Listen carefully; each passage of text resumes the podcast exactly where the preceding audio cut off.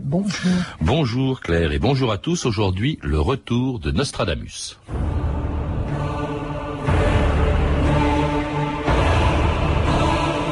Immortel, je serai de mon vivant, ainsi qu'à l'heure de mourir, et plus encore après ma mort. Mon nom vivra dans l'univers. Nostradamus.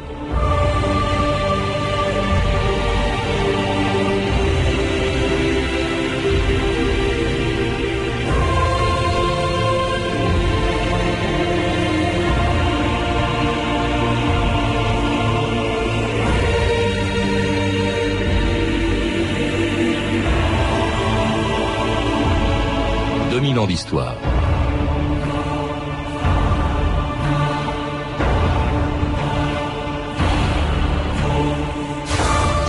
Il aurait prédit le massacre de la Saint-Barthélemy, la mort de Louis XVI, les deux guerres mondiales, la bombe atomique, la Shoah, et même, dit-on, l'attentat du World Trade Center. À chaque fois qu'une catastrophe, une révolution ou un attentat se produisent, il y a toujours quelqu'un pour affirmer qu'ils avaient été annoncés par Nostradamus. Depuis Ronsard jusqu'à Paco Rabanne, plus de quatre siècles après sa mort, l'astrologue favori de Catherine de Médicis fascine tous ceux qui s'interrogent sur le destin de l'humanité et qui croient pouvoir le trouver dans les astres, les boules de cristal, le mar de café ou dans les célèbres quatrains des prophéties de Nostradamus. Il faut dire que le langage codé qu'employait l'astrologue permettait d'affirmer qu'il avait tout prévu, y compris la fin tragique du roi Henri II, annoncé par Nostradamus en 1555, quatre ans avant le duel qui allait provoquer la mort du roi de France.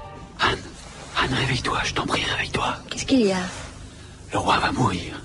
Qui va mourir? Henri le second, notre roi, et je sais comment et quand, dans une joute. Son opposant dirigera la pointe de sa lance à travers son home et jusque dans son œil. Ce sera la preuve que mes prophéties sont exactes. Enfin, je vais pouvoir publier tous mes écrits. Tu es dément. Tu vas te mettre le roi et l'église sur le dos, Michel. Mais pas la reine Catherine. Je sais qu'elle estime les prophètes.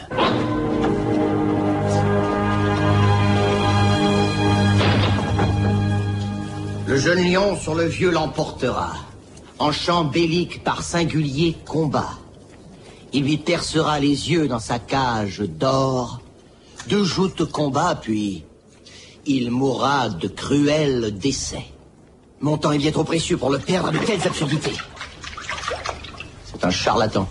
Hervé de Révillon, bonjour. Bonjour. Alors Nostradamus était-il un charlatan ou un visionnaire? C'est d'ailleurs le titre d'un chapitre du livre que vous venez d'écrire avec Pierre Lagrange, Nostradamus, l'éternel retour, un livre dans lequel vous rappelez qu'aujourd'hui encore, euh, on invoque ou on utilise encore les prédictions de Nostradamus. À quoi est-ce que ça correspond, cette espèce de fascination qu'il exerce aujourd'hui, plus de 400 ans après sa mort?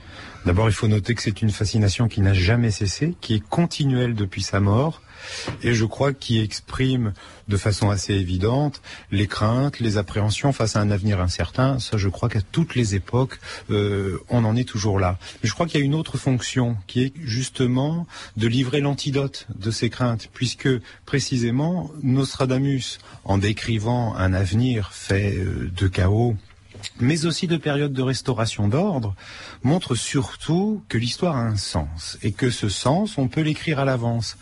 Et du coup, je pense que euh, c'est aussi la fonction de Nostradamus que d'atténuer le malheur par la consolation de la fatalité.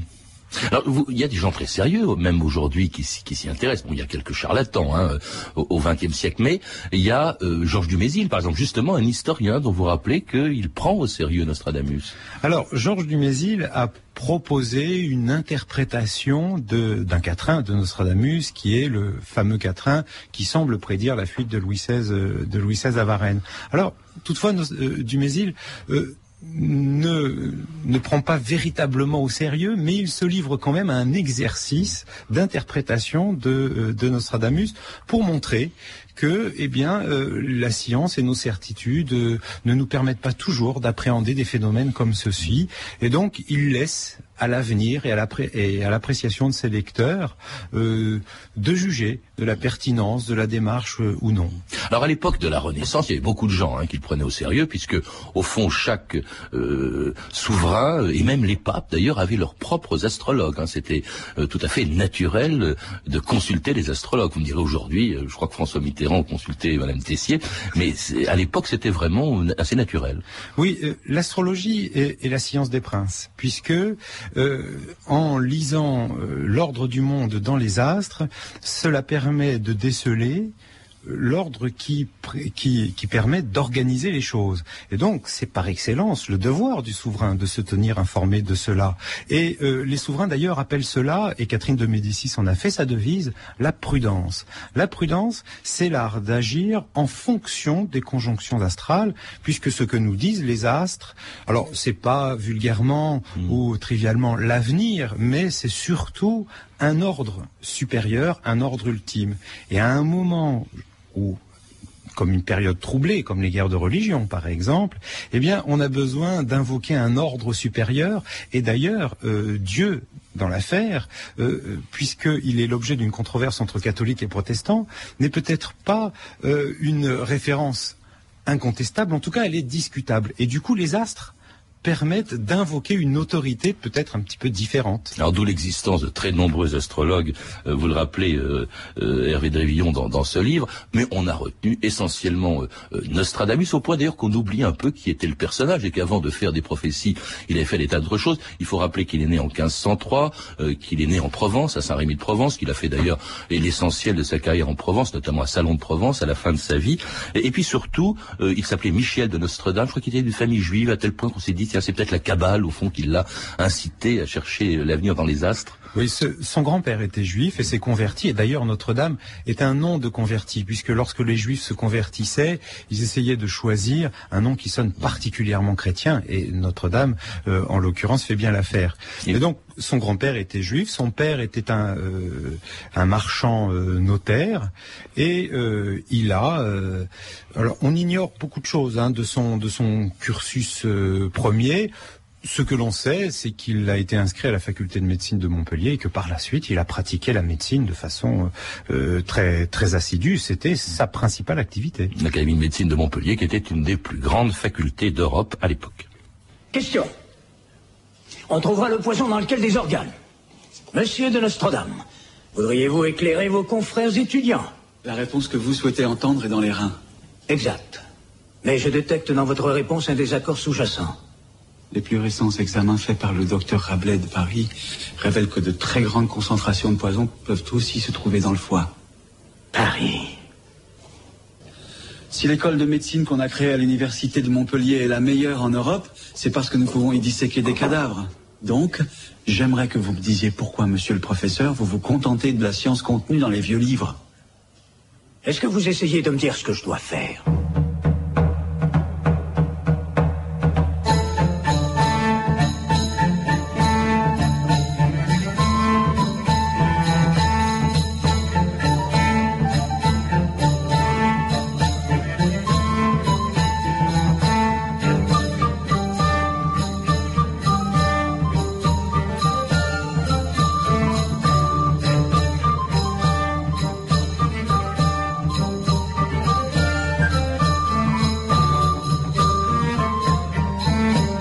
France Inter, 2000 ans d'histoire. Aujourd'hui, Nostradamus, Nostradamus pardon. qui s'appelait d'ailleurs, c'est une musique de l'époque de, de, Nostradamus, hein, Michel de, de Nostradam. Euh, donc, euh, ce qui sortit de la faculté de, de médecine, euh, Hervé de Révillon, euh, tout de suite devient, comme il y en avait beaucoup, un médecin itinérant. on l'appelle, on fait appel à lui parce qu'il avait la réputation de bien soigner la peste ou les pestes qui, qui rôdaient à l'époque en, en Provence.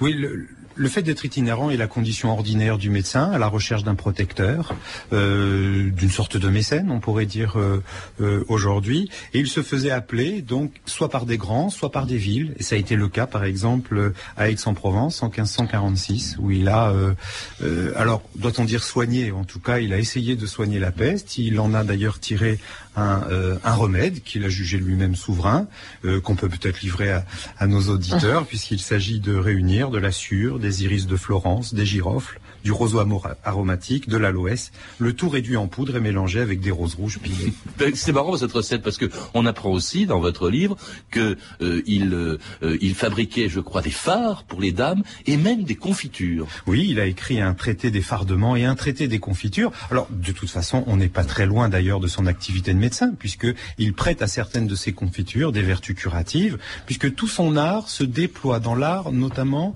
de faire des confitures sans sucre puisqu'on est à une époque où le sucre est rare. Et donc, il propose des confitures avec du miel, ce qui permet d'éviter les effets secondaires, selon la médecine du XVIe siècle, du sucre, qui sont d'échauffer les humeurs. Et donc, Nostradamus, lui, propose des, confitures qui n'ont pas euh, ces euh, mauvais effets. Alors, il est aussi donc médecin et astrologue. Ça, c'était assez fréquent. Hein. Euh, et astronome, d'ailleurs. On s'intéressait aux deux en même temps, parce que les deux étaient liés à l'époque. Hein. On, on considérait que les astres exerçaient une influence sur sur les, sur les hommes, et par conséquent, il commence à faire des prédictions, à les écrire dans ce qu'on appelait les centuries, les prophéties ou les centuries, euh, qui étaient rédigées sous forme de quatrains, c'est ça? Alors, avant même de publier ces centuries, il publie des almanachs comme l'a fait Rabelais, mhm. qu'il a rencontré à la faculté de médecine de Montpellier, qui lui-même était médecin, qui pratiquait aussi l'astrologie, même s'il s'en est, même si c'est un petit peu moqué des astrologues. Et donc, il a publié des almanachs dans lesquels il a inséré des présages. Les présages, c'était en quelque sorte la tendance. Euh, qui euh, la, la tendance des prédictions de chaque mois. Et il a réuni ces présages qui étaient rédigés sous forme de quatrains, donc dans une forme nouvelle à partir de 1555, qui sont donc euh, que sont les centuries. Alors une forme euh, nouvelle, un style assez beau, hein, vous le dites, et puis alors surtout euh, une écriture qui est extrêmement difficile à comprendre. C'était une espèce de langage codé. Pourquoi dire C'est ce qui a permis dans toutes les interprétations possibles, Hervé Drévillon. Alors il s'en explique lui-même en disant qu'il a voulu raboter ces quatrains obscurément, je, le cite. Donc l'hermétisme de cette, écriture est parfaitement voulu. Alors le premier souci de Nostradamus, c'est de soustraire euh, son œuvre à la compréhension du populaire. Il Pourquoi Parce que cela fait partie. Alors parce que écrit-il alors euh, euh, ça permet de se d'éviter euh, tous les problèmes que peuvent susciter les interprétations un petit peu débridées. Et puis de toute façon, la vérité ne doit pas être dévoilée à tous. La vérité ne doit être accessible qu'à un nombre limité d'initiés. Alors il y a un quatrain que vous citez qui est archi connu. On l'a entendu sous une autre forme au début de l'émission dans cet extrait de film, qui est celui à propos de Henri II, écrit en 1555, quatre ans avant la mort de Henri II. Je le lis. Le lion jeune, le vieux surmontera, en chambellique par singulier duel, dans cage d'or les yeux lui crèvera, deux classes puis de classe 1, puis mourir mort cruelle. Alors, la cage d'or, vous l'expliquez, c'était le home de Henri II. Le lion jeune, c'était Gabriel de Montmorency qui a tué Henri II en lui crevant les yeux hein, au cours d'un duel et d'une joute. Alors ça, c'est assez extraordinaire parce que effectivement, c'est ce qui s'est produit quatre ans plus tard. Et du coup, à l'époque, tout le monde s'est dit, c'est inouï, il a prévu la mort de Henri II, et c'est ce qui va lui permettre d'être ensuite l'astrologue officiel de la cour de France auprès de Catherine de Médicis. Alors, ce qui est encore plus surprenant, c'est que ce n'est pas ce quatrain-là qui a été euh, reconnu ah comme étant l'annonce de la mort d'Henri II. C'est un autre, euh, puisque euh, un des commentateurs de, de Nostradamus, qui s'appelle Jean de Vauzel, remarque qu'il y a une forte coïncidence entre la mort d'Henri II et euh, un autre quatrain. Ça n'est que son fils, César de Notre-Dame, qui remarque la coïncidence avec celui-ci, mais euh, environ 40 ans, euh, 40 ans plus tard. Et ce qui est encore plus intéressant, c'est que dans le quatrain qui a été reconnu par Jean de Vauzel comme l'annonce de la mort d'Henri II, je peux vous le lire si... Euh, si Rapidement, on a peu de temps. Si D'accord. Donc, en, en l'an qu'un œil en France régnera, la cour sera un bien fâcheux trouble, le grand de Blois son ami tuera, le règne mis en mal et doute double. C'est celui-ci qui a été remarqué par les contemporains. En tout cas, qui va faire de, Michel de Nostradame, devenu Nostradamus, le euh, l'astrologue de la de la cour de France. Cela dit, il est déjà euh, critiqué de son vivant. La revue de texte de Stéphanie Duncan. l'immense popularité de Nostradamus de son vivant révèle bien sûr euh, la crédulité des gens de la Renaissance, hein, plus imprégnés de superstition, de merveilleux que de rationnel, peut-être pas tellement plus qu'à notre époque d'ailleurs. Mais il ne faut pas croire, on n'a pas attendu Descartes Voltaire pour douter de Nostradamus et critiquer ses prédictions. De son vivant déjà, il a mauvaise réputation. Claude Hatton, par exemple, le simple curé à Provins, le rapporte. Beaucoup disaient qu'il était sorcier, devin et magicien parce qu'il prédisait les choses futures et à venir, et il disait qu'il avait communication avec les diables. Même des pamphlets le prennent pour cible. On l'accuse par exemple de faire partie, je cite, de ces faux prophètes qui prophétisent fausseté, vision fausse, divination, rêverie et tromperie de leur cœur, lesquels Dieu n'a point envoyé. Un pamphlet, la fuble du nom de monstre d'abus, qui est un anagramme de Nostradamus, un autre, Déclaration des abus, ignorance et sédition de Michel Nostradamus, affirme qu'il n'est qu'un pauvre sot, ne sachant calculer le moindre mouvement d'aucune étoile que ce soit, en des accusations qui, dans le contexte des guerres de religion, peuvent avoir des conséquences euh, très graves pour lui. Un pamphlet d'inspiration protestante accuse Nostradamus d'alimenter les haines religieuses en faisant, je cite, trembler les pusillanimes d'une terrible peur et crainte future et de les plonger en flots et troubles d'ennuyeuses passions. En de son côté, l'Église catholique s'inquiète du succès grandissant de l'astrologie au XVIe siècle. Et en 1586, donc un peu plus tard, une bulle pontificale condamnera, je cite, les astrologues qui font des jugements par lesquels ils osent assurer des événements fortuits et des actions qui dépendent de la volonté humaine. En plus drôle, hein, Nostradamus suscite la raillerie de Rabelais, l'auteur euh, bien connu de Gargantua et Pantagruel. Rabelais qui se moque des prédictions réalisées, dit-il, à l'ombre d'un verre de vin. Pourtant, le vin, il l'aime bien, hein, Rabelais, la dive bouteille, etc. Et pour mieux s'en moquer, Rabelais va jusqu'à plagier le grand prédicateur. Ayant étudié les étoiles à l'aide de l'astrolabe Armillan et l'Olida du maître savant en astrologie Nostradamus, écrit Rabelais, je peux affirmer sans crainte de contredit que cette année, les aveugles ne verront que bien peu. Les sourds voiront mal, les muets ne parleront guère, les riches se porteront plus aisément que les pauvres et les bien portants mieux que les malades. Et Rabelais ajoute, la position des astres, nous avons également découvert que cette année, la vieillesse sera incurable.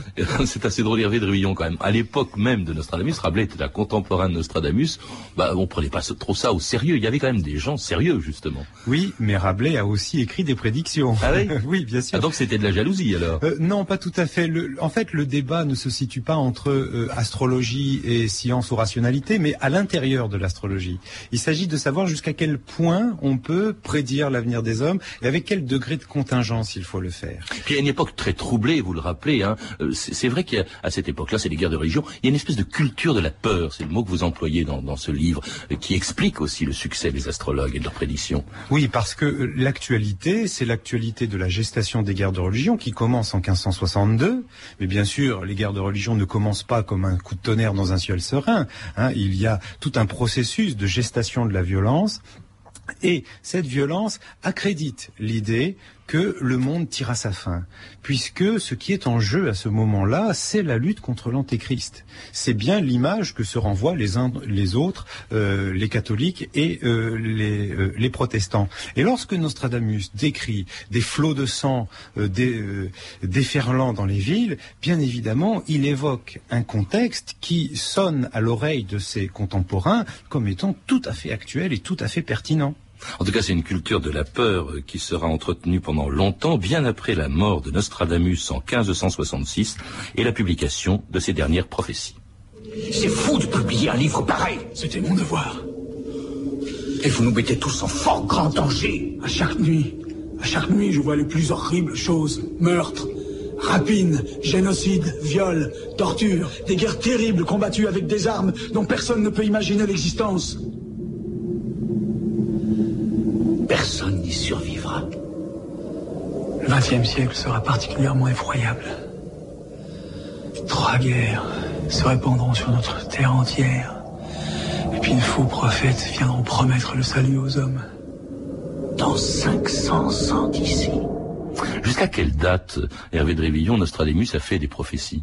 Alors, il annonce qu'il a prédit l'avenir jusqu'en 3797.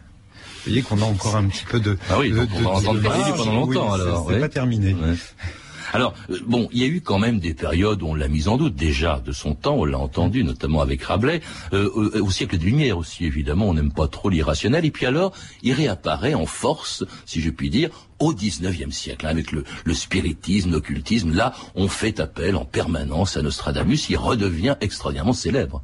Oui, il, il, revient, si vous voulez, euh, au moment où on s'interroge aussi effectivement sur le pouvoir de l'esprit. C'est effectivement euh, le spiritisme, la, la domination de la matière par l'esprit, mais aussi c'est un moment où on accorde particulièrement d'importance euh, à l'astrologie et c'est l'ambiance hein, de la deuxième moitié du, du 19e Et, jusqu'au XXe, alors vous citez de nombreux Nostradamisants, hein, comme vous dites. Euh, parmi eux, il y en a un qui s'est rendu célèbre, notamment en, 1980. Euh, c'est euh, Jean-Charles de Fontbrune qui disait qu'au fond, Nostradamus avait même prévu l'arrivée au, pouvoir de François Mitterrand. Alors il expliquait ainsi par ce quatrain garde de t'approcher de la cité qui, deux fleuves, arrouse. Ton sang viendra auprès de la crachée, toi et les tiens, quand fleurira la rose. Alors pour Fontbrune, c'est net, il avait prévu 1980 la victoire de François Mitterrand et de la rose. Oui, et donc là, on a effectivement l'archétype hein, de l'utilisation euh, de Nostradamus à des fins politiques, car c'est une constante. Mm. Depuis la, la, première publication de ces prophéties, celles-ci ont servi en réalité de prétexte, de prétexte à la production d'autres textes, de commentaires qui ont, pour la plupart d'entre eux, une arrière-pensée politique. Et euh, vous citez Jean-Charles de Fontbrune, euh, et ça donc l'évocation de l'arrivée de la gauche au pouvoir. il s'agissait aussi pour lui de montrer que dans le registre de, Nostradamus, l'arrivée de la gauche au pouvoir était un cataclysme, au même titre que toutes les autres catastrophes que Nostradamus a pu prédire. Ben, vous vous dites, par exemple, vous rappelez que euh, l'Allemagne nazie avait embauché un astrologue officiel qui s'appelait Karl Ernst Kraft et qui était chargé, d'après Nostradamus, de dire, ben Nostradamus avait prévu l'arrivée de Hitler au pouvoir, donc il faut s'y résigner. Euh, le pauvre Kraft, d'ailleurs, a fini euh, dans un camp de concentration. Il y a un certain Ionescu, quand même intéressant, un Roumain, qui, lui, en 87 avait dit le communisme tombera en 91. Ça, ça s'est produit. Hein. Et puis alors en revanche, il y a euh, des Nostradamisants euh, qui se plantent, hein, comme le pauvre Paco Rabanne annonçant la chute imminente de la station spatiale Mir sur Paris. C'était sur France Inter le 14 juillet 1999. Cette station est complètement pourrie. Elle a été prévue pour durer 5 ans. Ça fait 13 ans qu'elle tourne là-haut. Il y a une corrosion normale de l'espace et on nous cache sans arrêt des choses parce que moi je perçois des choses très très désagréables. Je m'intéresse depuis euh, l'âge de, de, 15 ans, 16 ans aux prophéties. Je les ai toutes lues et euh, toutes disent la même chose. Elles disent que Paris disparaîtra dans un océan de flammes avant la fin du siècle à cause d'un objet euh, en feu qui tombe du ciel. C'est tout. moi, je, je, ne suis pas un prophète. Je suis qu'un homme simple qui aime les prophéties, qui les connaît et qui souhaite que cela ne se réalise pas. Eh ben, cela ne s'est pas réalisé, hein, puisque la fin du 20e, à la fin du XXe siècle, c'est-à-dire euh, quelques mois après ce que disait Paco Rabanne, euh, ben, tout s'est bien passé. Hein, le mire n'est pas tombé sur Paris. Comment est-ce qu'on peut prendre encore au sérieux des gens qui invoquent Nostradamus pour faire des prédictions de ce genre, comme Paco Rabanne? Alors, euh, peut-être justement, ne s'agit-il pas de les prendre véritablement au sérieux? C'est-à-dire que lorsque, bon, alors dans le cas particulier de, de, de, Paco, de Paco il faut s'intéresser peut-être à ce que Nostradamus fait dire. Il joue ici le rôle, comme je le disais tout à l'heure, de prétexte. Et euh, d'autres d'ailleurs se sont se sont intéressés euh, à la question. Et euh, Paco Rabanne, bien sûr, puisque ses prédictions n'ont pas été réalisées, euh, a fait figure un petit peu de dindon de la farce. Mais les autres qui le critiquent, je pense par exemple à Elisabeth Tessier, qui n'avait pas de mots assez durs pour dénoncer l'exploitation de Nostradamus, soit par Paco Rabanne, soit par Jean-Charles de Fondbrune, elle-même pour l'année 1999 nous avait prédit la chose suivante un risque de guerre éclair, soit à caractère bactériologique, soit hélas nucléaire, soit encore pourquoi pas en connexion avec un événement solennel lié à l'espace à travers des êtres venus d'ailleurs. Alors, quand on est confronté à une telle littérature, on se dit mais comment peut-on y croire? Alors je crois que la réponse, en fait, euh, euh, réside dans le degré de croyance que l'on peut euh, prêter à ce type de littérature. Je crois que Nostradamus et ses commentateurs suscite une croyance qui n'est pas une croyance véritablement religieuse. On n'a pas foi en les prédictions de Nostradamus. En revanche, je crois que ça alimente une croyance que je qualifierais de croyance flottante ou de croyance molle. On y croit sans y croire, on joue à y croire, on joue à se faire peur, on joue à critiquer. Et euh, je crois que c'est le, le ressort de l'exploitation de Nostradamus, qui doit d'ailleurs nous amener à relativiser. C'est-à-dire, bien souvent, lorsque Nostradamus ressurgit, ça fait aussi les gros titres de la presse qui croient s'inquiéter du grand retour de l'irrationnel.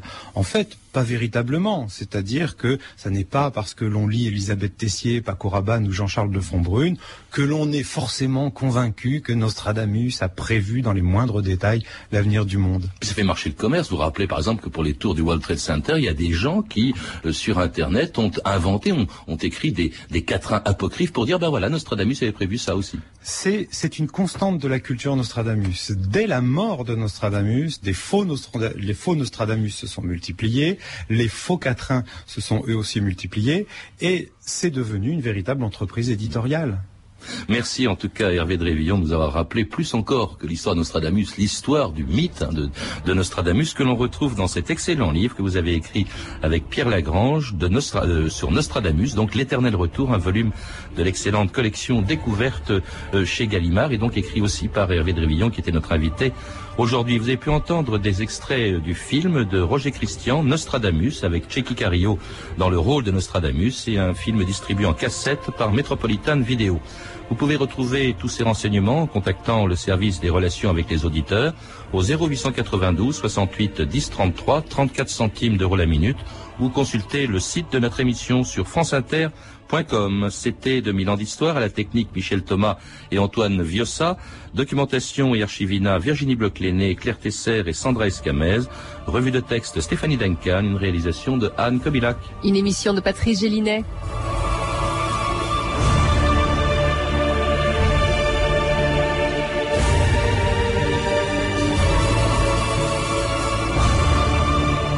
Demain, dans 2000 ans d'histoire, un petit changement de programme à la place de Jean Lécouture, euh, qui viendra nous parler de Montesquieu mardi prochain. Vous pourrez entendre l'émission qui n'a pas pu être diffusée hier sur l'histoire du blues. Demain donc à 14h. Et tout de suite à 14h30 sur France Inter, on ne, on ne risque pas d'avoir le blues puisque c'est bientôt l'heure du rock avec Chris. Bonjour.